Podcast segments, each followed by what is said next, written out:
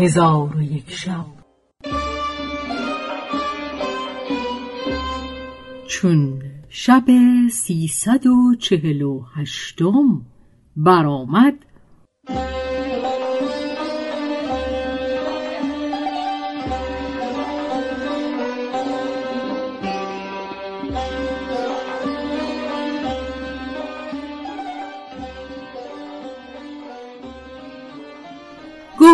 ای ملک جوانبخت مردی بر او بگذشت که یک ماهی داشت گندیده و کس آن ماهی نمی‌خرید. خداوند ماهی به مرد عابد گفت آیا متاع ناروای خود به متاع ناروای من میفروشی؟ مرد عابد گفت آری میفروشم. پس کاسه و کوزه را به او داده ماهی از او بگرفت و به سوی خانه بیاورد. زن عابد گفت ما با این ماهی گندیده چه کار کنیم؟ عابد گفت او را بریان کرده بخوریم تا خدا روزی ما را برساند.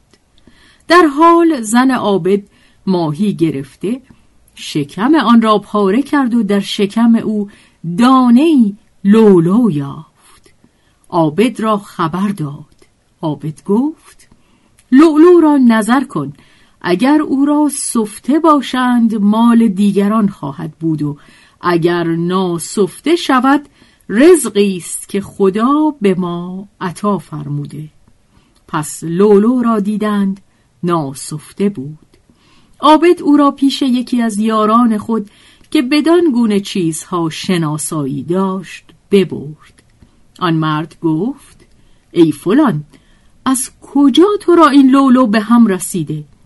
عابد گفت رزقی است که خدا عطا فرموده. آن مرد گفت مرا گمان این است که این لولو به هزار درم ارزش دارد. ولیکن تو او را به نزد فلان بازرگان بر که او را شناسایی بیش از من است. عابد لولو را به نزد بازرگان برد. بازرگان گفت این لولو را من به هفتاد هزار درم می‌خرم. پس بازرگان قیمت بشمرد.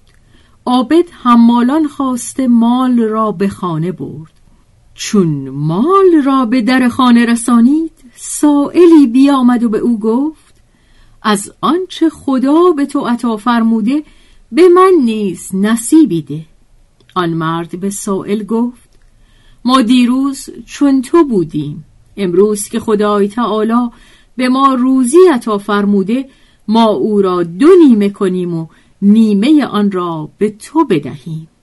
پس آن مرد عابد مال گرفته دو نیمه کرد. نیمی به سائل بداد. سائل گفت مال از بحر خود نگاه دار.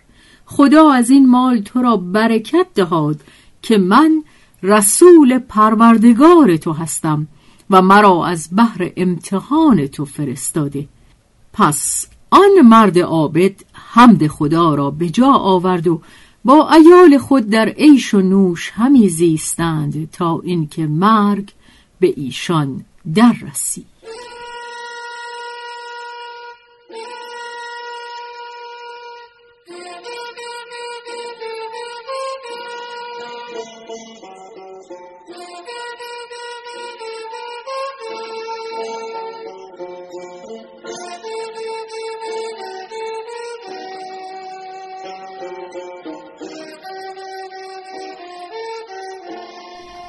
حکایت ابو حسان زیادی.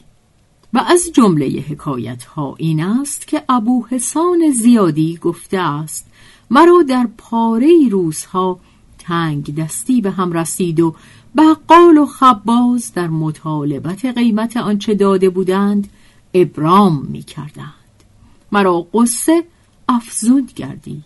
از برای خود حیلتی نیافتم و نمی‌دانستم که چه کار کنم. ناگاه غلامک من آمده به من گفت مردی بر در است و تو را همی خواهد. گفتم او را نزد من آوردند. دیدم مردی بود خراسانی بر من سلام داد من رد سلام کردم آن مرد با من گفت ابو حسان زیادی هستی؟ گفتم آری چه حاجت داری؟ گفت مردی هستم غریب و قصد حج کرده ام و با من مالی است که بردن آن بر من گران است و همی خواهم که ده هزار درم از آن مال نزد تو به ودیعت بگذارم تا حج به جا آورده بازگردم و اگر حاجیان بازگردند و تو مرا نبینی بدان که مرا مرگ در رسیده و آن مال از آن تو خواهد بود. و اگر بازگشتم ودیعت به من باز پسته آنگاه همیانی به در آورد. من با غلامک گفتم که میزان حاضر کن. غلامک میزان بیاورد. آن مرد زرها سنجیده به من سپرد و برفت. در حال بقال و خباز و سایر وامخواهان را حاضر آورده دین خود را ادا کردم و از آن زرها صرف می کردم و با خود می گفتم تا آن مرد بازگردد خدای تعالی از فضل و احسان خود گشایشی به من عطا فرموده. پس چون روز دیگر شد غلامک به نزد من آمد و به من گفت آن مرد خراسانی بر در ایستاده. من به غلامک گفتم او را به درون بیاور. چون آن مرد بیامد گفت من قصد حج داشتم ولی اکنون خبر مرگ پدر من رسیده و عزیمت بازگشت کرده ام مالی را که دیروز به ودیعت سپردم باز پسته. چون این سخن از او بشنیدم اندوهی بزرگ به من روی داده و حیران مانده جواب رد نکرده و با خود گفتم اگر انکار کنم مرا سوگند خواهد داد و این سبب عقوبت آخرت است. و اگر بگویم که آن مال صرف کرده ام حد که حرمت من خواهد کرد. ناچار به او گفتم که مرا این منزل مستحکم نبود و از برای مال صندوقی نداشتم.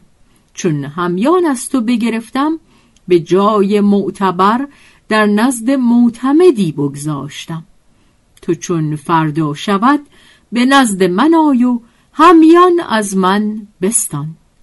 پس آن مرد از نزد من بازگشت و من شب را به حیرت اندر بودم و مرا خواب نمی برد و چشم بر هم نهادن نمی توانستم. پس برخواسته بانگ بر غلامک زدم و به او گفتم اسب را از برای من زین بنه. غلامک گفت یا سیدی از شب چیزی نرفته. من به خوابگاه خود بازگشتم و مرا خواب نمی برد. پیوسته من غلامک را بیدار می کردم و او مرا من می کرد تا اینکه صبح بدمید.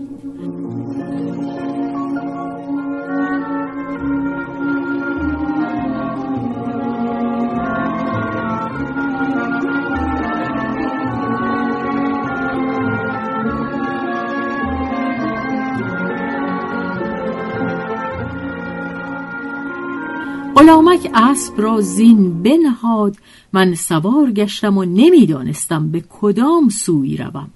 لگام اسب سست کردم و به فکرت و حزن اندر بودم و اسب از بغداد به سوی مشرق همی رفت که ناگاه طایفه ای را دیدم. گفتم شاید راه زنان باشند. فلفور راه از ایشان برگردانیده به راه دیگر برفتم و ایشان بر اثر من بیامدند و به سوی من بشتافتند و به من گفتند خانه ابو حسان زیادی را می‌شناسی؟ گفتم ابو حسان زیادی منم. گفتند فرمان خلیفه را پذیره شو. من با ایشان برفتم تا به حضور خلیفه معمون الرشید برسیدم. خلیفه به من گفت تو کیستی؟ گفتم مردیم فقیه از اصحاب ابو یوسف خلیفه گفت چه نام داری؟ گفتم نام من ابو حسان زیادی است گفت قصه خود با من شرح ده من قصه خود به او باز گفتم آنگاه خلیفه بگریست و گفت ای ابو حسان دوش پیغمبر علیه السلام مرا به سبب تو نگذاشته است که خواب روم. از آنکه چون من در آغاز شب بخفتم پیغمبر علیه السلام به من گفت ابو حسان زیادی را دریاب. من از خواب بیدار شدم و تو را نشناختم. چون خفتم پیغمبر علیه السلام به من گفت ابو حسان زیادی را دریاب. پس از آن مرا جرأت خواب نشد و همه شب را به بیداری به سر بردم و خادمان را بیدار کرده به طلب تو بفرستادم. پس از آن خلیفه ده هزار درم به من بداد و گفت این را به آن مرد خراسانی بده و سی هزار درم دیگر بداد و گفت به اینها خیشتن را بساز. چون روز شود به نزد من آی تا تو را منصبی دهم و کاری بسپارم. من از نزد او بیرون آمدم و به منزل خود رفته فریزه صبح به جای آوردم و در مسلای خود نشسته بودم که مرد خراسانی آمد. من او را اکرام کردم و بدره در آورده بدو دادم. گفت این عین مال من نیست. گفتم آری. عین مال تو نیست. گفت عین مال من چه شده و سبب چیست که مال دیگری به من دادی؟ من قصه به دو فرو خواندم. خراسانی بگریست و گفت به خدا سوگند اگر تو ماجرا به من گفته بودی من از تو مطالبت نمی کردم و اکنون نیز به خدا سوگند هیچ چیز از تو باز پس نگیرم. چون قصه به دینجا رسید بامداد شد و شهرزاد لب از داستان فرو بست.